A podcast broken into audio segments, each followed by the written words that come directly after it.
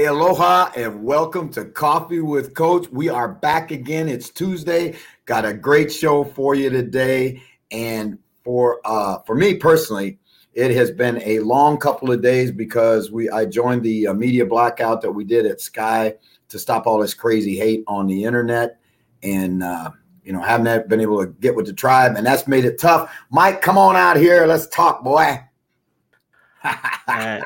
hello. How our fans, our our tribe is already starting to throw it up in here. Ada Owen Thomas says, "Can't wait to for coach to chop it up at that draft." We are going to talk all kinds of stuff. We got a woo coming from Fred Flunk, and I'm telling you, what a tremendous, tremendous thing! I got to give you my props, buddy. I got to give you my props, Michael, to get the draft on terrestrial television in Ireland for the first time in 30 years what an accomplishment by you and all the people at the Irish NFL. And tell me what it was like now to have to be broadcasting for all those hours at the draft.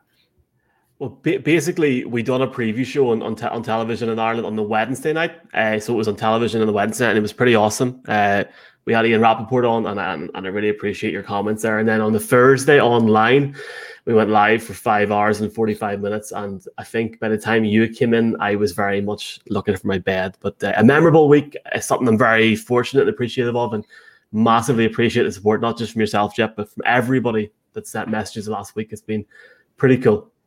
I think it was awesome. And, and as, as, you know, we had Henry Hodgson, the director of international marketing for the National Football League, on. And, and that was really, really important for the league to see that the, you know, there are tremendously, tremendously loyal group of fans in Ireland and around the world. And this game just continues to grow, and we're all part of that.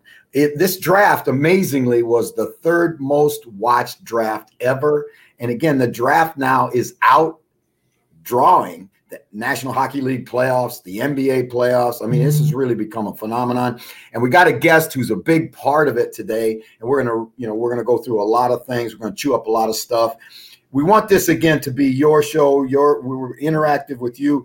Throw your questions at us. Let us know where you're coming from. Uh, again, th- there's no question that's too tough, or, or, again, as long as it's appropriate, we'll answer it.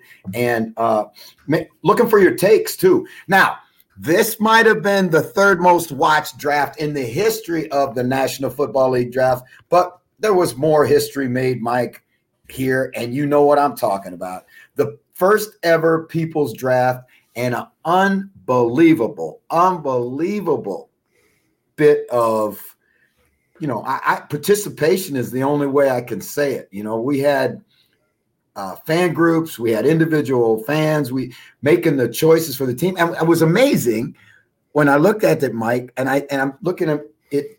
A lot of the draft fell exactly the way the tribe said it was going to fall. It did. Uh, it actually went. The first two were grand. You had Trevor Lawrence, Zach Wilson, and then uh, Sean Club went and messed it up by getting Justin Fields. I'm only joking, but then it started to go a little bit from there. But uh, Trey Lance was the big one, obviously. The fall, I think, the, uh, he was sitting at nine. The people's draft, obviously, he went at three. Uh, but a lot of it went the same, and trying to see what went the same here. Giants didn't give Micah Parsons. The Patriots well, getting Mac Jones was one Patri- that, that Yeah, I mean that's one in the the people's draft. Mac Jones slid to 15 to the Patriots in the NFL draft. Jones started to slide, and, and Bill Belichick said he wasn't waiting to see if it was going to happen. They traded up, which they rarely ever do, to go get Mac Jones. So, again, just like we called it, there were a number of picks that you, the fans, made, you, the tribe, made that are exactly like the NFL guys made. So again, you ought to feel good about yourselves and and the choices that you made. If we got questions, throw them up there, Mike. And then in a second, we're going to go on to our first guest. But I want to cover a couple NFL news. Jimmy Garoppolo says he's ready for competition from Trey Lance. Uh, again, this is going to be an interesting one to watch. Obviously, you don't go up to number three unless you feel that guy is the future at your franchise. Now, Jimmy Garoppolo's job is to fight him off. And uh, I think that's going to be a really fascinating one to watch. I, we're going to talk to Brian about that one. Uh, former Pittsburgh Steeler left tackle Alejandro Villanueva uh, has just signed a two year deal for $14 million to go to the Ravens and play tackle for the Ravens to uh, replace Zeus, who they lost uh, to the Chiefs.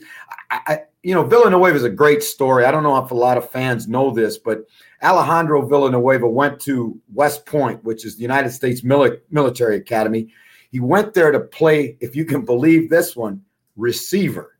He's six seven, and in his in his college career at West Point, he was really his biggest role was as a red zone threat where they would take him out and split him out wide at six seven and just throw him jump balls out there on the perimeter. He went away. I graduated from Army, was not drafted, went away, got in the service, and started to grow. Found a weight room, came back, and turned into an offensive lineman. So it's an amazing story. And we're going to try and get Alejandro on the show to talk about going from wide receiver in a wishbone offense at the United States Military Academy to getting $14 million two year deal to be a tackle in the National Football League. I mean, even Brian Baldinger, as many places as he's been, he can't come up with a story that good. So Quinnen Williams broke his foot in camp. All right, now why is that significant, Mike? It's it's massive. It's it's a huge blow for the Jets. I mean, will he even be ready for training camp? I, I don't think so because he, he could be out eight to ten weeks. I think it could be more than that, Jeff, to be honest with you. All right, now that's one reason it's significant. But the other reason to me it's significant is the fact that remember now what's going on at this time in the National Football League. All these players are saying we're not coming into these voluntary workouts. Now we're going to work out on our own, or we're going to work out with our the strength coach we hire, or whatever. Had hmm. that broken foot happened, not happened at the Jets facility while he was working out under the care of the Jets strength coach and conditioning people, then his his insurance would not cover it. He would be out of pocket, which is you're talking about thousands and thousands of dollars, not only for the injury and the surgery, but also the rehab because it didn't happen at an NFL facility under the care of the NFL people. So, again, for all of those players out there, you can bet this is going to cause them some hesitation.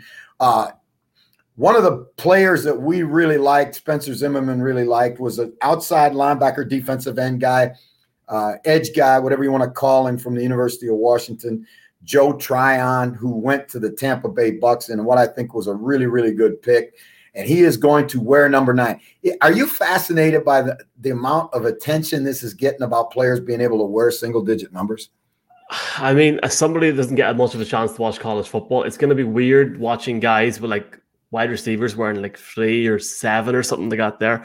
I think I seen if it was Ja'Marr Chase is going to wear like seven or something they got there. So look, it's something that you'll get used to very quickly, I think. But uh, maybe at the start it's going to get a wee bit weird, especially if the quarterback wants the wide receivers number down the line and stuff. But it'll be fun. All right, now I want to throw this one out there. I'm gonna I'm gonna throw it out there, cast it out there to our fans. I want to hear what they're saying. What is the tribe's take on Aaron Rodgers? And all of this controversy that's swirling around Green Bay. He doesn't like Gutekunst. He wants to get out of Green Bay. The Green Bay president, Mike Murphy, flew to uh, California to meet with Rodgers. The head coach flew out there. Gutekunst flew out there. He was quoted at the Kentucky Derby this past weekend that he was not going to talk about. It. He was disappointed that the story got out, but he's basically done talking about it. Now, I know you have some skin in this race, all right, as a Denver Bronco fan. What's your take, Mike? Um, I think there's serious, serious repercussions if, you know, it looks if he's not going to play in Green Bay again. You know, there's two elements. Is he fully gone or is it just a ploy to get somebody out of the franchise? I don't know. Of course, I'm going to have a hat on and say he's done, he's out. My question now is what will it take to get him? Maybe uh, couple of first rounders, a wide receiver. But hopefully that's a problem that I have, Jeff, in two or three weeks. I can't wait to the first of June. Bring it on. Uh, all right, try. We need your t- we need your take on this. We need your you know what do you what do you say about it? What are we thinking? Are we are we is this just some ploy by by Rodgers to get the big contract that he's looking for? Owen Thomas says think he was done last year, but he's dragged it on long enough now, losing fan sympathy now, coach. And that's really interesting, Owen, that you said that. And again, I think Owen is from uh, Wales. Is, is he not from that crazy town in Wales? I forgot what it's called. You've, you've also got uh, Winners NFL, Rodgers' best chip in or biggest chip on the shoulder since far of history repeating itself. Jay Dennehy, as a Bears fan, I'll happily chip in for a plane ticket to wherever he wants. All right, now I'm gonna. I don't know. The, the, tribe is really uncoachable. I mean, as a, as a as a whole, they're uncoachable because what do we say when you send a message in? What do we say? Tell location. us where you're from, your location. So, on Charles McBride, I know you are from Hamilton, Ontario, Canada, but the rest of the world doesn't know that, Charles, right? Now you're not you're almost there. You're almost there in terms of your fame where people would just know you. They actually before long they'll just say Charles. They won't even have to say Charles McBride. But we got to know where you're from. So now we got a question from Canada and Charles says the Raiders should do whatever it takes to get no. it. Ain't happening. Ain't happening. It's now, it's obvious he wants to go to one team, Jeff. So I mean, we'll just leave it there and see what happens. Well, yeah, we'll see about that. That one team, that one, that one team wouldn't wear orange and blue, would it? Possibly, possibly. But you know, I'm going to sit here and smile and just hope it all falls my way. All right, you know who else is smiling are the coaches and the uh, guys around the league, the personnel guys around the league, because right now these rookies are in the facilities. They're starting their first three days as NFL players with the rookie mini camp. It's an orientation session. It's an opportunity to get on the field. It's an opportunity for those players to get a feel for what it's like to be a pro football player. And I don't think it, it, you can overstate how how big a deal it is for these kids now to walk into a locker room and see their name on the back of a jersey, no matter where you, no matter what team you're playing for, to see a locker in a National Football League facility You've dreamt about it since you're a little kid, and now it's finally come to fruition. So, for all of those players, congratulations. All the undrafted free agents who signed a free agent contract, congratulations. Take care of your business, fellas, because this is a great game and a really tough business. And and I think the all of the uh, people in the league that work in player development, uh, you know, led by Maurice Kelly, who we've had on the show from the Seattle Seahawks. They do a great job of helping these kids trying to transition into life in pro football, and it is a different life. We got any questions out there? Throw some, throw something at me, Michael. There's a few guys getting back to you. So Winner says he's from Liverpool in England. Uh, GME from Bengals UK says just messaging to say I'm from Manchester. I've got nothing to add really, but I'm definitely from there. Uh, Jay Dana, he's from Northwest London. And then I replied saying, Love the comments. Uh, Fred Flunk's talking about Terry Bradshaw on the Paul or the Pat McAfee show, basically calling out Rodgers. I haven't watched that myself now, but that's all over the internet today. I'm sure our guest might have an opinion on Rodgers as well. So, well, I think it's interesting. I think it's really, really interesting that you know, a couple of these old quarterbacks are getting news, getting pretty newsworthy. Brett Favre's had some really way out comments, and Terry Bradshaw's had some crazy comments. So, uh, you know, again, that those uh, those those older quarterbacks they can't get out of the limelight. I guess. Hey, let's bring on the man. Let's bring let's him go. to the show. Bring him to the tribe. This guy is. You talk about one of the fun guys to work with, and and you know. Uh, they, t- they talk about that cat. When that cat with the gray beard who's doing the Dos Equis commission commercials, they ought to fire his ass and bring this guy on to do the commercials because there truly is no more interesting man in the whole world than the guy I'm about to bring to the tribe. Former offensive lineman in the National Football League. He works now for NFL Network and he works uh, doing college football games in the United States. My buddy Brian Baldinger. Baldy, welcome to the show. Aloha, Jeff. Aloha. Uh, feels good to be part of the tribe here. Uh, love the opening monologue with you and Mike. Was kind of following along here. So uh, good to be with you here, Coach. Good to good to join you. Uh, I didn't even have a cup of coffee. I got a little water here though, but uh, a little late, a little late in the day for coffee for me right now. All right, buddy. I got I, now. I got to ask you first of all. Yeah. Right, which of your houses are you coming to us from? Uh, I'm actually not in a house. I'm at NFL Films right now, Jeff. I'm I'm down the street from one, uh, Mount Laurel, New Jersey. Here, beautiful day outside. I'm in my film room here on the third floor at NFL Films right now. So, in case you fans did not know this, because you were gonna we're gonna really unpack a lot of things about Baldy that you know maybe you didn't know before. You're gonna get you're gonna get a true picture of my man, right? Baldy is a land baron. He owns properties all over the world, mm-hmm. and uh, he has a house in Florida, correct? Yeah. Where you, mm-hmm. where you are. How far from the water are you in in Florida, Baldy? Um, I can't throw a baseball and hit it, Jeff, but I can, I can hit a I hit I can hit a three iron and get the water. Okay, so hit, hit a three iron off my balcony and I can hit the water for sure. Now he has a home in Southern Jersey, South Jersey, yes. Yeah. Now, uh, any other palatial? Uh, I have a place in Texas, Jeff. I, I I started my career with the Cowboys. I was down there, and all these guys, Randy White, and all these guys, they all bought these farms, and I'm like, they got this. They go out there and they were pulling catfish out of these holes with their their hands, and you know, I mean, they were out there hunting, and like, I want to get a, I want to get a farm. So I, I got to, I, you know, I mean, I, I, couldn't make an investment that went well my first six years. So I said, screw it. I'm not listening to any of these other experts. You know, if both if everything goes bad, Jeff, I'm going to own 150 acres in Denton, Texas. So I have 150 acres in Denton, Texas. See, I'm going to tell you something. The, like this is my guy, right? Like we work together. I've been around him. We've hung out together. I didn't. I had no idea that he had a farm in Texas. Now, okay, so you noodle for catfish on your farm? No, I, I don't. I, I'm not like I watch these guys do it, Jeff. Like I'm just I'll do a lot of things. I'm not noodling for catfish in these mud ponds that these guys are in and sticking their entire arm into these holes, waiting for these, you know, 80 pound catfish to grab a hold of them. I'm just, you know, there's there's I mean, there's snakes all over the place, Jeff. I mean, it's just not, I'm just not doing it, you know. All right. Now, I'll bet you, I'll bet you that if you lo- used your left hand, that you could not grab a catfish. And I'm, I'm going to ask you to put your hand up so in the front of the screen so we can see why. Yeah, well, that, that'd be my right hand. That's I'm sorry. Yeah. Like he, that, that, that catfish is just taking that thing off right there. Like it's not, it won't even be attached anymore. Like I'm not, I'm not ready to give it up yet. It may, it may look like it, but I'm not ready to give it up. Baldy, seriously, I got to ask you: Did you ever think about just cutting it off and and uh, Sometimes I feel like it would it just gets it away. Like it would probably just be better just to cut it off, Jeff. But I still have a pain threshold that I'm not ready to. I'm not sure I'm ready for it yet. All right. How many times? How many? When did that happen? Was it one time it broke? You broke it, or is yep. multiple? One time.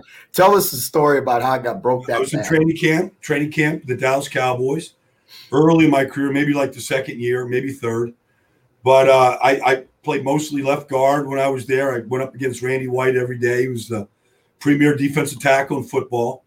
And um, my my hand got my hands got caught in his jersey. They were tearaway jerseys. Got caught in it, and he was he was a big kung fu guy, hand guy, and he was trying to get my hands off him. And the hand got caught in the jersey, Jeff, and the finger just went. It just fell, like it just got ripped out of the socket. And uh, you know, I went screaming, you know, ran off the field. Trainer looked at it, popped it back in, taped it up, went back out. And then, you know, like, you know, it was a, we had morning practice, afternoon practice. So when you walked in to lunch after the morning practice, the entire defensive line sat in the front row. So you know, like we were at Cal Lutheran College in Thousand Oaks, California, and you know everybody that went to the cafeteria they had to walk down the stairs and in front of the defensive line, and they sat there and just hazed you and ruined you every day, no matter what happened. They had something to say. So, Too Tall Jones, Randy White, John Dutton, they were all there. So I walked down the steps after the morning practice, and they all stand up and they all just start like, wah, like crying, like, like imitating me, like just crying. And then, you know, and then they like, so I like had to let it soak in, like, all right, I'm getting abused here. All right, maybe I screamed a little too loud. And then in unison, they all put their hands up and they all had crooked fingers, every one of them. And they said, Baldy, welcome to the club. it, was like, it was like the badge of honor, man. Like you got the bent finger, Baldy. Like, come join us, man. You're all right.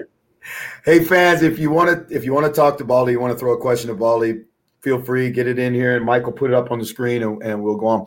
Um, you know, Baldy, what you you had a brother who played in the National Football League as well. Two brothers. So three, three Baldingers yeah. played in the National Football League. Yeah.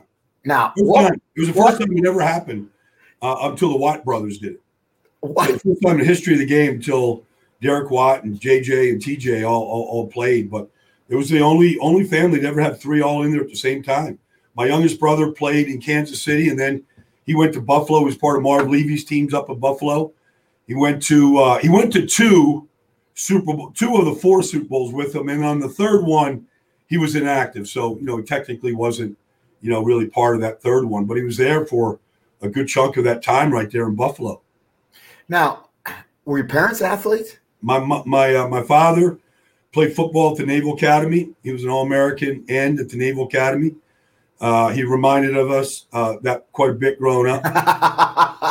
my mom was a great athlete, Jeff. She taught me she taught me two sports. She taught me how to ski. We lived in Minnesota for five years. She taught me how to ski, and she taught me how to play tennis. And I don't I don't ski anymore. And I I just gave up tennis probably like I don't know, probably like just 10 years ago, but I played tennis for a long time. And she taught me she taught me those two sports. All right. Now, were there other, uh, any other children than the three boys? Yeah, that was um, so my brother Richard played in Kansas City in the in the Giants, and then I had a sister that was in the Olympics in the '92 Olympics. She was a cyclist. She was a swimmer in college, and then she went into cycling. And then my two older sisters, you know, they, they played sports in college, but they didn't do anything afterwards. All right. So now, with all those athletes and all those kids, it must have been a free for all in the Baldinger house. well, I remember, um, you know, it was funny because you know we, me and my two brothers, you know, especially like we we ate we ate us at a house and home every day. So um, my mom used to start. She started hiding food from us. so, but but we knew where all the hiding spots were. It could be bananas or cookies or the app. She'd hide them in these cupboards, but we knew where all the hiding spots were. So if we didn't see it in the refrigerator, we just went went to the hiding spots. So it really didn't serve any purpose at all. Like she literally had to go to the store every single day. That's amazing. Now, I want you to tell the story that, that you told me about when you're living in Minnesota, right? And you get a hockey stick for Christmas. Yeah. All right. Tell tell them. No, so we lived in a house, Jeff, Apple Valley, Minnesota, south of the Twin Cities. Uh, great. It was a great place actually to grow up, but we lived in this house where they were never supposed to build a house because the backyards of all these other homes on this block all drained into our into our like it should have just drained straight into the street, except they put a house there. So all the yards, when the snow would melt or the weather would get a little nice for a while, they would all all the backyards and all the snow would melt and it drained down into our backyard. So we had this huge pond that would form every year. So, you know, we had ice ponds all over the place. In back of every high school or junior high school, there was skating ponds. I mean, it was a big deal in Minnesota. But we had this pond in our backyard. So we'd go out there and, uh, you know, we, we'd just play hockey, me and my brothers and buddies of mine. You know, we go in the backyard, put our skates on, just start, you know, slapping pucks at each other. So I get this hockey stick, Christian Brothers, Jeff. Like there's only a couple places that made hockey sticks back then. So we get, I get this Christian Brothers hockey stick. You know, back then you got one gift. You know, you, you know, you, you have a big family, get the one gift. You're like, I just want to go out and, you know, and, and take my stick out because I go out there, you know, after church, the whole thing, and I'm out there shooting this puck around. I take this slap shot, and uh, you know, we had this this uh, basement. It had these windows, and it was where the you know we had one TV set where my dad used to watch TV. So he's watching like the blue gray game on Christmas Day. He's always had a ball game on our house every er, every day. So I see I hit the slap shot. It goes right through the window. It hits my dad in the head on Christmas Day. Like that's not what you want to do to your dad on Christmas Day, man. First of all, it ruined his game. He's got a, a he got a big old welt on his head, and you got this. You know, it's it's twenty below zero outside, and you got this cold air just shooting into the house through this broken window. I was like, no, if you wanted to go run and hide, that was a good time to go do it. I'll tell you what. Now, how? Tell me how you end up at Wake Forest to go to school. I went to I went to Duke, Jeff. My Right. two brothers, my two brothers went to Wake. Oh, See now, now that makes it even more crazy because Yeah. Wake, and- Wake and Duke are close to one another in North Carolina, and they're big rivals. How did that? How did that happen? That you didn't So- end up? Uh, you know, I said my dad played football at the Naval Academy, so I was the oldest boy. So he wanted me to go to the Naval Academy. So he sort of forced me into going, Jeff, and that lasted all of three days before they bounced me out of there. So, you know, things happen. I just really didn't want to go, Jeff. But, you know, but anyways, I, I took my lumps. I got bounced out. Uh, you know, you face your father after you get kicked out of the Naval Academy. Uh, my brothers were happy because it sort of took them off the hook. um, you better have, you know, you better have a game plan for a military father. Yeah. So I, I, I went to literally came home, got a couple jobs, went to junior local junior college for a year, and um, so I played football and basketball at this local junior college, and I got a scholarship to Duke. But that year, my brother got a scholarship. He was a year younger than me. He got a scholarship to Wake Forest. So we we we went it with each other for three straight years, Duke and Wake. We actually came out of college at the same time in 1982. And then my youngest brother was five years younger than me. So when my brother was leaving Wake, they were recruiting him, and he was a really good player. Like he was a he was a top recruit. He was a all ACC player, all American. He was really a good college player, good NFL player. He was a good college player. So he could have played a bunch of different. He could have been all American lacrosse player, football. You know, he was dunking when he was in ninth grade. He was a good athlete. So, um, you know, he he followed my brother to Wake Forest. They they went to Wake, Jeff. Honestly, back then in the you know late seventies and early eighties, you know, if you grew up in New York like we did, uh, Long Island, New York, like Penn State was the school. But anybody that went to Penn State, like they sat for two years. Like nobody went to Joe Paterno's place and started. So my brothers were like, we want to play. They they went to Wake Forest. They could have probably like one of my brothers could have gone to Penn State for sure. But you know, they wanted to go play. So both of them ended up starting as freshmen and playing the whole four years. Um, uh, now, now how, how did the how did the Baldinger clan, you know, handle it when you got one on the in the black and gold of Wake, and you got the other one in the blue and white of Duke, and they're playing in the same stadium on the same day. Did one sit over here and one sit over here, or did, did they get those half shirts, or what did they do? No, I remember my uh, my senior our senior year, me and my brother Richard's a year younger. Um, the last our senior year, the game was at Wake, so I told our head coach we had a pretty good football team. So uh, this is like probably like game, I don't know, six or seven in the middle of the schedule. So I told the coach, I go, look, my mom and dad are coming down to the game. They don't come to a lot of games, you know, um, but they're coming to this game. They're bringing my youngest brother and youngest sister with them. And so um, I said, I got to, I got to, we both played offensive line. I said, but I, I got to play defense against my brother.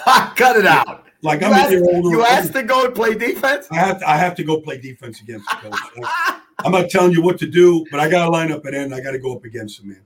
Like I just I've been slapping his ass my whole life. Like I got to go do it on a game. So sure enough, like we we got this game in the bag. You know, we we've got this thing under control. It's fourth quarter, and uh, they put me in that game, man. I got a chance to go play some defense up against my brother, man. Got a couple good pass rushers on him. So, uh, Brian, did you tell him that you were going to do this? Or no, no, no, no, So he so he breaks the huddle. Yeah. And he turns around. Yeah. And there's 62. My brother was 27. He turned around, come out of the huddle, and he's seen 62 line up on him. I go, oh. you're going to start this thing all over again, Big Rick. I was, I was going to say, did you talk a little trash? Oh, yeah. Oh, great. That my is brother, my brother was, my brother is, is, he's still 325 pounds. He's, he's a massively strong guy. 22 inch pythons, like always big and strong and powerful. So I just wanted to, like, you know, I've been working on my moves all week. I knew that they were going to give me a shot. I worked on my moves, you know. So I got a couple in on them. Nice, nice, nice. Giving the brother the business. Fans, get your questions into Brian. And again, Mike, um, now I want to go to you're at this point because it's really, I think, timely because we just went through the draft. Yeah. Right. And your path to, to the National Football League, Brian, and to what was a great career as a National Football League player. Um,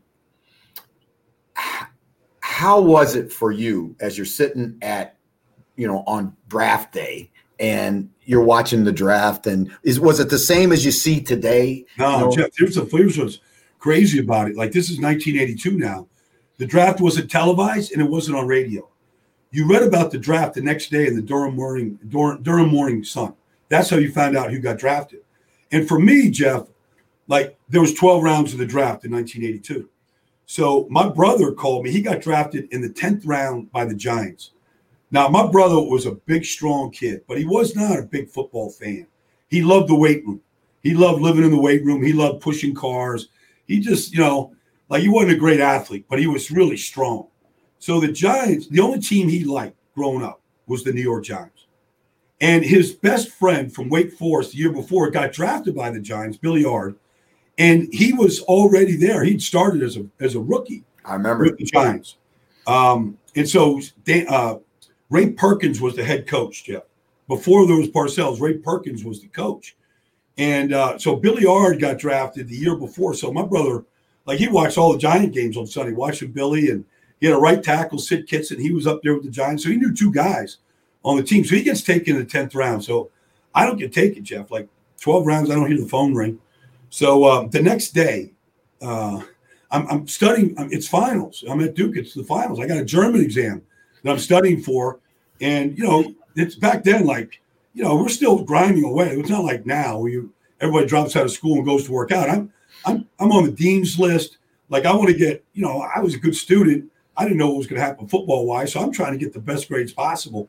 So my so I so I, I got a German exam. I got a call from Buck Buchanan from the Cowboys so I'm thinking Buck Buchanan. He must be Buck Buchanan, the Hall of Famer from the Kansas City Chiefs with the University of Minnesota. So I'm thinking, so I, I talked to the guy, I go, look, I got a German exam, but if you get over here before maybe we could maybe we could talk. So anyway, this guy shows up, Jeff, and he's a silver-haired, retired Air Force colonel. And I'm so so, and he's the equipment manager. So back then, the Cowboys signed so many free agents that they didn't have enough scouts to sign them all. So they used to send everybody in the building, secretaries, equipment manager. They sent uh, they they sent all their trainers out to try to sign these guys. So Gil Brandt had this web for the Cowboys. So they sent the equipment manager to come and negotiate with me. So I told Buck, I said, listen, Buck, man, I go, no offense to you, but I got to take this exam. Been studying for for two days. I go, if you got something to do, you know, he goes, he goes, well, well, what time? What time are you going to be done? I go, it's a three-hour exam. I go, he goes, oh, great. It goes, I got two guys I want to try to sign at North Carolina State. I'll go over there, then I'll come back. So I said, all right. So I go take my exam. I meet him back there, and so he offers me a three-year deal, free agent contract, and um, the only team that called me, and a five hundred dollar signing bonus. A what? A five hundred dollar signing bonus. A what? Yeah, exactly. So, uh, you know, I didn't have it. You know, I didn't have an agent, Jeff. Like, you know, the Cowboys did show a little bit of interest. They sent uh, Bob, this guy uh, D'Angelo, uh, one of their scouts to work me out, whatnot. But I said, Buck, here's the deal. I've got a Plymouth Fury out there in the parking lot of my apartment with no brakes.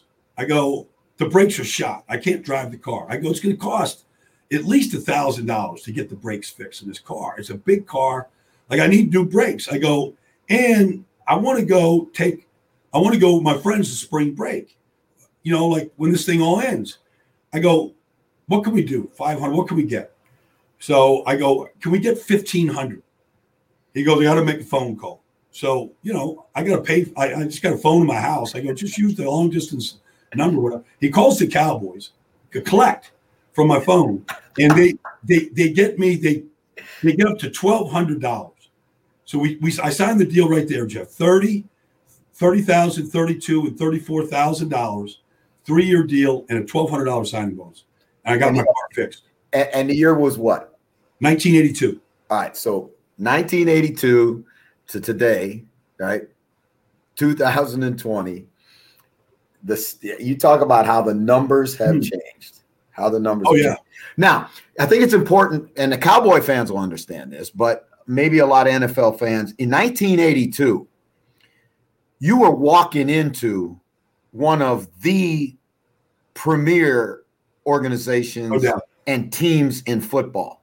And yeah. you're a you're a free agent out of Duke with a $500 signing bonus. And now, again, Brian hit this a little bit earlier, but I want to go back through it. I'm going to give you some names John Dutton, mm-hmm. Randy White, Too yeah. Tall Jones, right? Harvey Martin. Harvey Martin. Yeah. Was Larry was Larry Cole still around at that time? Larry was not there then. Uh, Don Smerek.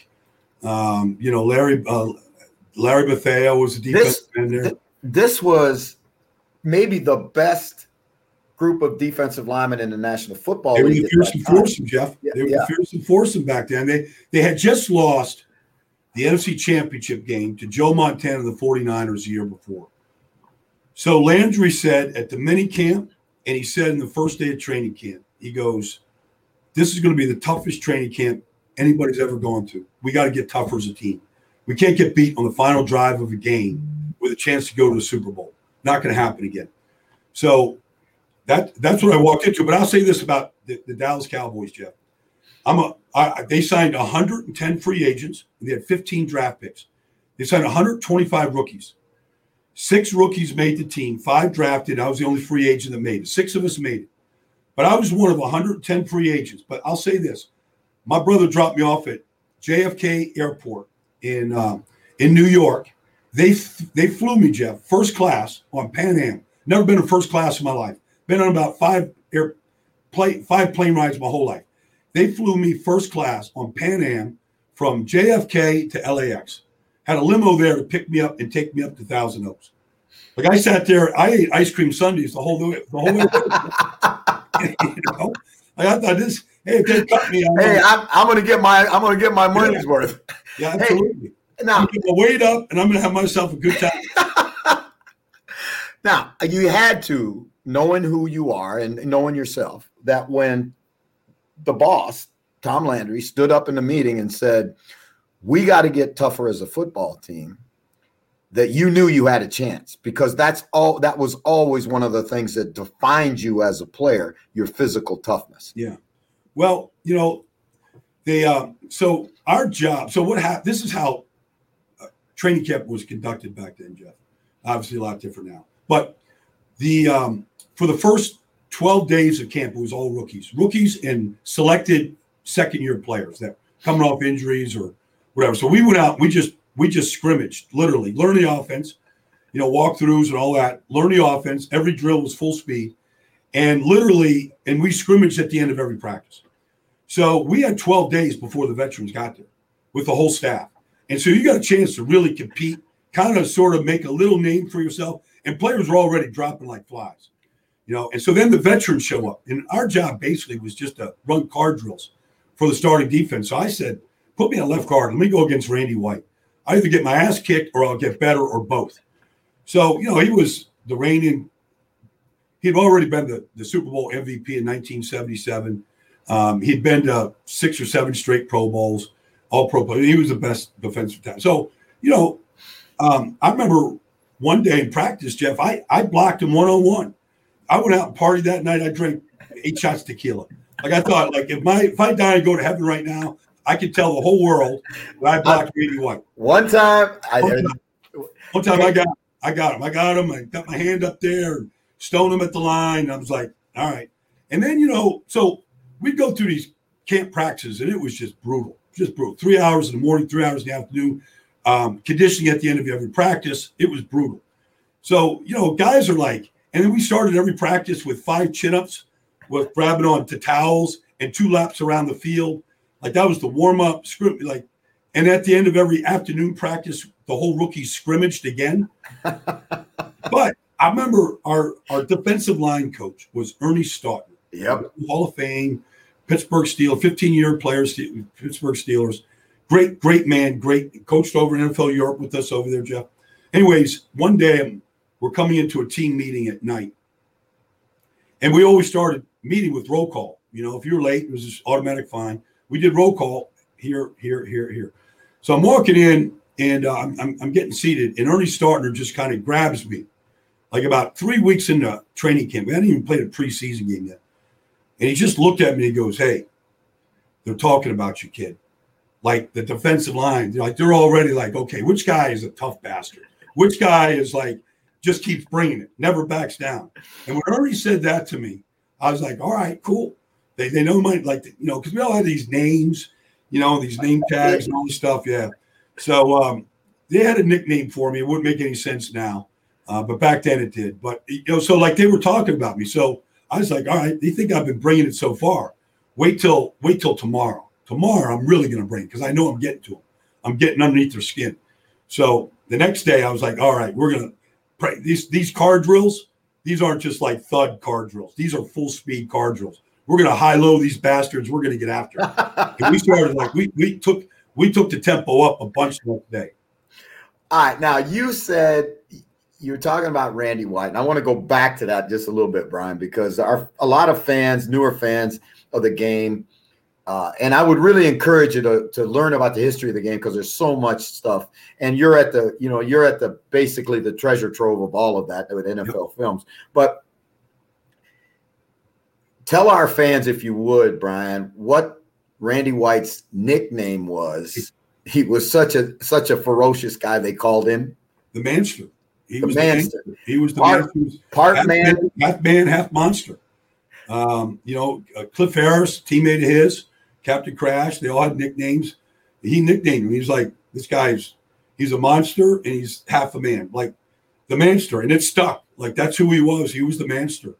And um, but you know what's funny is I tell, I mean, me and Randy became good friends, and I still see him down in Texas a little bit, but um, he really admired guys that never backed down to him.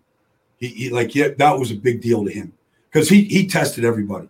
He was a black belt, you know, um, you know, with his hands. He, he was just he was little. His hands were lethal, but he it was a big deal to him. Guys that really took the fight and never backed down, and then did the same thing game day. Like that that was that was a badge of honor back then. You earned his respect, obviously, yeah. really soon. And, and you know, I, I think about that. You, you're you're talking about uh, Ernie Stautner, and I remember seeing Ernie Stautner. And Brian, he had to have been 65 years old, and he had his shirt off, and sh- shit, you could still see the six pack. Oh yeah, I mean, he he was um, I mean, he was a man's man back in those no, days. I mean, Ernie. Now he was born in Bavaria, and um, you know German roots. And I remember like he, he was everybody in Dallas back then. Everybody played racquetball, either racquetball or handball. Everybody. So we had these wicked tournaments, and Ernie was one of these guys. You get him in the, you couldn't get him out of the middle of the freaking you know, thing. Like he was just so wide. But because back then, um, everything was a head slap back in you know the 50s and the 60s. Like his hands, he couldn't grip a racket. Like he had to almost take the racket to his hand so it would fly out. You know, because he it, like his hands were so beat up from head slapping for 15 years in the NFL. You know, and uh, trying to play Ernie, like trying to get that guy out of the out of that middle of that, uh, you know, that court was impossible, man. All right, so was Indianapolis the next stop? Indy was the next stop. So I played six years in Dallas, and um, they were we had begun to go down. Jeff. This was 80, you know, 87. We weren't very good. And, um, you know, we weren't very good in 86 and 87. Like it, it was beginning of the end. Jimmy Johnson came in 89. So they, they put me on the block. They put me on the block, and I had two places I could have gone to. I could have gone to Houston, was interested. Uh, I, I, had kind of a knee injury in 87, so they, they weren't sure how much longer I was going to be able to go. Missed some time that year and uh, in, in, in Indianapolis. And um, I went to both places. Jerry Glanville was coaching Houston. So I walked out on the field. This is like July. They're looking to sign me. And this is a week before training camp. And Jerry Glanville's got the whole team out there. Like no pads, but it's for full speed practice. And it's in it's like in Houston. Like it's, you know, it's ridiculous outside. It's 100 degrees outside, humid. And Jerry's got them just wired up. So I looked at the middle linebacker was a friend of mine, and I asked him after practice. I go, "You guys go to do this every day?" He goes, "Baldy, man, this is nothing. Wait till we put the pads on, man. We go to San Angelo, Texas. There ain't a breeze there. If there is, we call it the doctor, the San Angelo doctor. You know, if there's a breeze blowing, the cool things. I, I went up to Indianapolis, and I'm like, all right. Um, I, I signed up there, man, for a little bit less money, but I like, I think I got a chance to make Indianapolis. All right, so now you played for one of the guys you played for in Indianapolis anyway was a friend of mine who yeah. Recently passed away this year and sad to see him go because he was one of the most colorful of all the coaches in the history of the National Football League. And I think really probably never got the due that he deserved um, because he, you know, he took teams to the playoffs, you know, and again, he yeah, had Super winning Bowl. season, all, Super Bowl, all that stuff. but Ron Meyer and the one of the greatest, and Ron Meyer was full of great stories. one of my favorite stories from Ron Meyer involved you and his car. So yeah. give us that story. Well, like like Ron Meyer now, um, you know, I mean, he was head coach at SMU when they were top five program in the country, and he went to Indianapolis, and you know, he made a trade for Eric Dickerson, and he put Indianapolis on the map when there was no reason to have Indianapolis on the map. You know, they'd come from Baltimore in the night and came there in 84, 85, whatever. So I came there in 88. And they had a really good offensive line, Jeff. I mean, we Ray Donaldson, you know, like they, they, they Chris Hinton, like we were we were pretty stacked. We had Eric Dickerson. So, anyways, we were going through training camp, and it was a lot different than Dallas. We didn't kill each other in practice. Um, he wanted he, we had a veteran team. So, you know, we had this we had this weight room outside. So all the guys after practice used to go out there lift weights, but the girls used to come. You know, like they'd all show up and kind of like want to meet the guys and everything. So I meet this girl.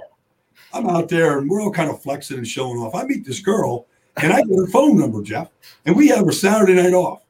So I'm like, this girl's pretty, man. Like, you know, I heard about these Midwest girls. I never lived in the Midwest. I'm like, this is a pretty girl. So I go to the coach, and all I had was like this, this old pickup, rotted out pickup truck, you know. So I, coach drove a Porsche.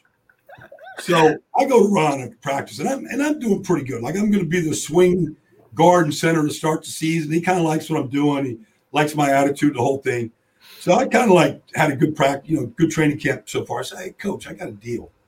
I go, you see that girl over there? Like that's a good looking girl, Jim. I go, she wants to go out with me on Saturday night, but I, I, I drive, I, I drive like a clunker. I go, could you flip me the keys to your Porsche? I got to promise you, I won't do anything stupid. I'll be respectful. I'll return the car in one piece. But if you give me the keys to that car, I think I got a chance, coach. He gave me the keys to that Porsche, man. I ended up that girl. You, you get you you talk about the ultimate player's coach. If yeah. you oh, yeah. now that's a move of a player's coach right there. No doubt. No doubt. Ron Meyer, may he rest in peace. What a great, great no guy. Uh, I'm going to give Baldy just a little bit of a break. Mike, throw some questions at us. Again, uh, can we rent one of Baldy's places on Airbnb? That's from Claire de Bear in London.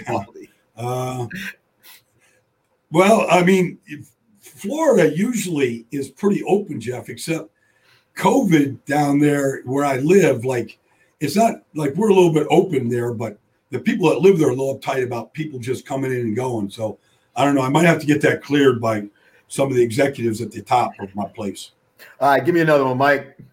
Hey, Coach Baldy, Glenn from Belfast here, one of our Irish fans. Should the Fins be worried with more picks who have injuries? Well, look, I mean, Jaelan Phillips, you know, was their first round pick from the University of Miami, and he had a lot of injuries at UCLA to start his career. Um, you know, he even retired from football for a year, sat out 2019 from concussions, wrist, ankle. But he put it all together this year, and he had a great year. I think, I think the um, I think the talent is there. Um, he's got to show that he can stay healthy, though. That this is the big year for him, and he, I think he's got a lot of developing to do. But there's there's a lot to work with. Boy, tremendous! I think tremendous upside. That kid is yeah. so athletic, and you know, I, I, obviously, the thing that's so scary to me, Brian, is that you know the issue, the injury issue, was not a knee, not a back. You know, it, it was yeah, concussion. concussion, and that is that is, I think, really, really. I I'm hopeful for the kid. But you know, every every organization's got to make a decision. I mean, it's risk versus reward, and with that kid's, you know, with his ceiling, certainly the reward is worth the risk. Um, they feel in Miami. Uh, David Crook from the UK says, "Wow, Baldy, the numbers have changed. What was the standout game of your career?" Uh, you know, you always have to go to the playoffs. So um, when I was in Philly, I was a left guard, and we went down and played a Saints team uh, they had the dome patrol back then. Vic Fangio was coach of maybe the best linebacking corps ever. You know, they had Rickey Jackson and Pat Swilling. Yeah. yeah. You know, so they Sam Mills, like they were loaded. And we went down to New Orleans. Um, and I was with Philly, and they they literally, I mean, they blitzed the hell out of we. We were just getting smoked in the first half. And um, we figured things out in the second half. We came back and beat the Saints that day. That was the same day that Buffalo came back with Frank Reich and uh, and beat Houston that day. Two monster comeback. We came back and beat New Orleans that day. That was a that was a good win. That was fun. I did. I, I played left guard. Randall Cunningham was our quarterback. I literally inside the Superdome never heard one single signal the whole day. It was so loud. Is that right? Yeah, just silent count. All right, tremendous NFL career. All right, and for for like for every player, it ends at some point, right? Now, you're out of football. Um, and this is, I don't know if I've ever told you this, Brian. This is the first I heard uh, anybody talk about you, right? I, I have a friend named Rick Ulrich who was coaching at the University of Pennsylvania at the time. And he had a buddy that was working at NFL Films. So he was over there and he ran into you at NFL Films. And he called me and he said, You know, uh, I spent some time with Brian Baldinger today. He goes, I think he's really, really a great guy. And I think he's going to do really well in, you know, in this business. Cause you were just making this, starting to make this your career. Right. Yeah. And what, what I think one of the things that, you know, we talked about how your toughness as a player defines you, but your uh, there are a lot of guys that want to get into into the media, but there aren't a lot of guys that'll do the work to be really good at the media. And that was the first thing that Rick said to me was just how hard you worked at it, how much you researched, how how important it was to you. Why did you choose the media? I mean, you got a Duke, you got a degree from Duke. I mean, what was it that made you want to get into media? Well, I love the game. I love the game. Uh, you know, I grew up with the game. My dad was a player. My brothers. But um, this sounds pretty cheesy, Jeff. But my mother is, God bless you. I mean, she's 88 years old, and she is the biggest football fan there is, Jeff. She grew up in Pittsburgh. My dad grew up in Pittsburgh. Like they, they, she knows football. She won her fantasy league last year. She told me Justin Herbert. She told me Justin Herbert's going to be a star. She told me Ben Roethlisberger is going to be a star. She just knows football. Anyways, back when me and my brothers played, Jeff, there wasn't DirecTV and the games weren't on TV. My parents were living for a large part in California, and they would drive to Las Vegas every Sunday to go in these sports books, and they would so watch the games. Yeah. So they ended up living. They ended up moving to Las Vegas um, during that time, and they bought a house in Las Vegas. And my dad was working in the military, whatever. So they lived there. But my mom got such a kick out of watching me play football. I said, "Well, what if I could get a career where I could be on TV?" And she just turned the TV on. She could watch her oldest boy you know, just do his thing. So that was kind of, I was kind of driven by that, to be honest with you. And then I thought, you know, I like Madden and I like Millen. You know, I liked a couple guys, but I didn't think, I just think there were that many guys that really knew what they were talking about. And so I thought, you know, um, you go, you know, you're talking about NFL films. I'm, I'm here now. I was in a gym one day, Jeff. It was on a Sunday morning, and I did the Eagles pregame on the radio when I got done playing. I was lo- living locally here. I get done playing with the Eagles. So they brought me on a you know pregame show, typical stuff. And uh, so I'm in the gym before that one day, and I see Steve Sabol in the gym. I never met him before, so I went up, introduced myself, and told him I want to be an NFL analyst like John Madden. He goes, "Okay," goes, I've heard that before. I go, but the only way I could really be good at it is if I get a chance to really study the all 22 film. I said, "You guys have it all over there." So he said, "Listen, my my secretary is Kathy Davis. She's a Cleveland Brown fan. If you got to know." But she can get all the games that you want made on a VHS tape, and we'd be happy to make them for you. And we, we've got a machine over there where you can study and watch it. So literally from that day on, I spent almost every single day in NFL films. What a great story because Steve Sabol, whose father actually started NFL films, amazingly enough, they were fans with a home camera yep. in the old Franklin Field. Yep and they started shooting games and then the the dad realized that he was on to something first people to ever use slow motion cameras a lot of st- steve sabol the son who took really launched it really mm-hmm. just went into the hall of fame what a yeah. great great honor for a guy that really did so much to to to publicize our game and to put put a really a creative spin on our game you know, that I can still think of those NFL films with John, John Facenda yeah. with that awesome voice that he had, you know, and the autumn wind is a raider. That it's I mean, those were for guys our age, like you get chicken skin moments when you when you think about those guys. They were um Ed and Steve were filmmakers. They loved the game. Steve played at Haverton, Haverford High School over in Philadelphia. But they were filmmakers. Stephen, to make a good film, you needed you needed music, you needed pictures, you needed a story. Um, there's there's a couple guys here that we've done a bunch of shows. I, I, I worked with Sterling Sharpe here for a long time doing playbook for the NFL Network, but Steve was around then. And if Steve came into a meeting that you were having, getting ready for a show, like he would just Steve was always had an idea on his head, and he had this booming voice. Anybody that's ever listened to him talk, interview guys, he had such natural curiosity about life. In fact, if you ever come to this building, I don't, you probably have, Jeff, but you're in this building, it's like a museum. Yeah. It's a lot more than just football. I mean, there's art, there's movies, there's all kinds of tributes to all kinds of people on all the walls all over the place. And so they they just collected artifacts from all different things. But they were they were storytellers. And whatever enhanced the story, that's what they would do. And anything, they would try anything. Like nothing was out of bounds. And that's the creative genius is that they they they just tried different things. And um, you know, they bought the rights to the 1963 NFC Championship game, the Packers and the Giants for $250. And Steve and Ed, they went out there with their cameras and they filmed that game, the two of them. You know, uh, they paid the 250 and they had the rights and they were the first person to do it. And they they end up doing it from every year after that. Now, I think Brian, it's interesting when you when you talk about that creative thing that people who aren't afraid to fail, that mm-hmm. are willing to do something that's out of the norm, right? Yeah. Yep. Those are the people that are that you know are going to change things, right? They go because NFL films changed the entire sports landscape. You know, because because frankly, the NFL in our, in your father's time was not college football was much bigger than the NFL. Yes. And then television and and obviously NFL films changed all that. All right. I get to know you the first time I ever meet you is when we're in NFL Europe and you're doing the games for Fox. You and and uh, Aikman and Moose Johnston, and you're all cutting your teeth as broadcasters doing the NFL games. But you, unique of all the guys, love the travel, love being in, immerse yourself in the culture of whatever city you were in. You were never you. One thing for certain, I can I know about you is you've never been afraid of a good time. so so you you I mean you live life the way you should live life. You enjoying yeah. every every second of it.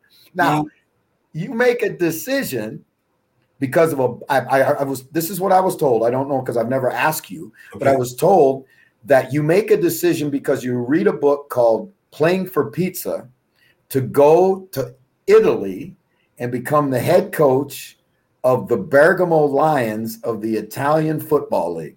Yeah. Right? where in the world were you going and what were you th- were you going to write a book or were you going to report on it or what were you doing so it was uh the, the head coach was a buddy of mine teammate of mine in dallas doug cosbie and and cos uh, coached um, he coached with bill walsh at stanford. He coached at cal. But he had five kids and you know he was kind of a little burnt out. Like he was a little too much you know at that level. And um, you know his kids were basically raised all except for one daughter. So he was like, look, Baldy, I, I kind of like want to coach still, but I, I want to do it on a real fun level. He goes, so he reads his book, Playing for Pizza by John Grisham. It's a cute little story about an aging, you know, American football quarterback, can't get a job in the league anymore. He's got an agent says, got a team over in Florence or, you know, Parma someplace. You want to go take it. And so, anyways, that's the story. So, um, so I read the story. I go, so what, what about it? He goes, well, they got this league in, in Italy that the World League of American Football, 10 teams over there. And I've been offered the head job with the Bergamo Lions, but I, I want a guy to come over and coach my lines. I said, well, I was coaching, you know, I was, I was working at the NFL Network. So I went to my boss and I said, look, I want to go over and coach in Italy for six months. I, I know you need me, but I said, I, will come back a couple weekends. I said, but I, will really, I'm going to, I'm to write a blog when I'm over there. Like I, well, I, will be doing football, but you got to let me go he said, All right, Baldy, I'll, I'll let you go. Uh, if it doesn't work out, we need you here. So I went over there and um, we, we coached, and I wrote this blog. I learned Italian. Um, I told the players, we had three American players. Our, our, star player was Brad Van Pelt, the son of Brad Van Pelt of the Giants. He, he was a quarterback at Colorado State. Um, anyways, he, he, he, he didn't want to play. He was running an Enoteca a wine bar in Santa Barbara, and he wanted to drink and study wine. I'm like, I'll do that. So, anyways, I mean, I wrote. So I, I started writing this blog. So this is the story. So I write this blog, and our special teams coach, uh, father was a referee in the Southeast Conference.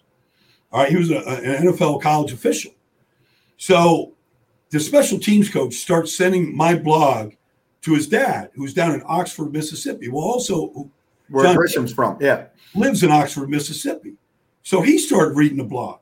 So now Grisham's reading my blog and emailing me saying your blog is better than my book. Maybe I need to come back and write another book. And so it came full circle. That's awesome. That is so cool. I, tell guys, I told the guys on the team, I said, if we get to a championship game, I'm going to give you the pregame speech in tutto l'italiano. I'm going to speak fluent Italian. I'm going to get you to run out of the tunnel, um, come out of the, you know, out of the, the locker room with your hair on fire. So I, I, I studied Italian and got it down pretty good. And I gave that speech, gave that speech to him coming out. All right. Now, were you better than Mussolini?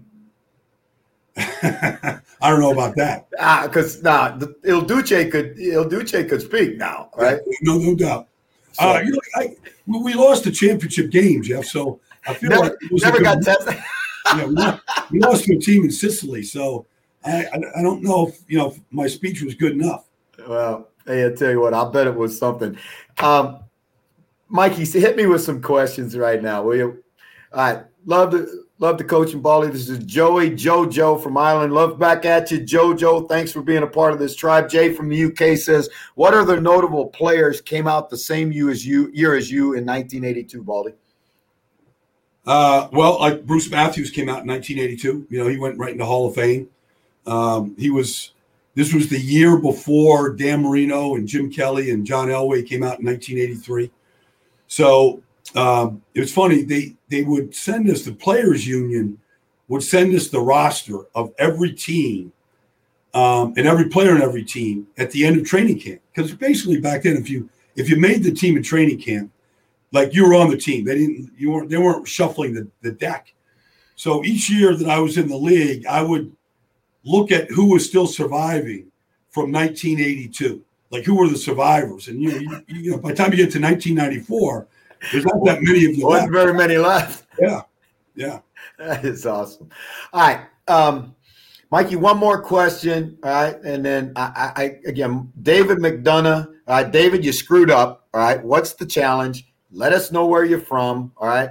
So you got to hit. We'll get the question answered, but you got to hit us back where you're from. How big is the difference between college football and the National Football League? Great question, David. Yeah, it's a completely different game, Jeff. It's it's why uh, it's everything that you do in college. It's a different offense.